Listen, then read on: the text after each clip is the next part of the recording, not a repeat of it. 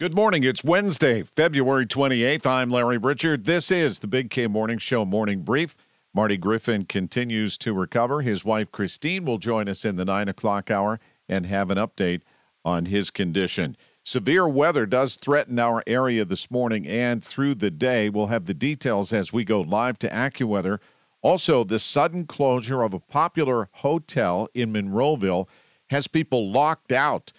What they can do about it We'll let you know. And the winners of the number one Twitter account in Pittsburgh, I guarantee will surprise you. You'll hear from one of them. All coming up on the Big K Morning Show, including a chance for you to win tickets to the Pittsburgh Home and Garden Show. Tell your smart speaker to play News Radio KDKA or download the free Audacy app.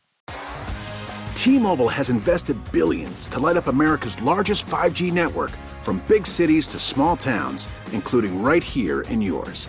And great coverage is just the beginning. Right now, families and small businesses can save up to 20% versus AT&T and Verizon when they switch. Visit your local T-Mobile store today.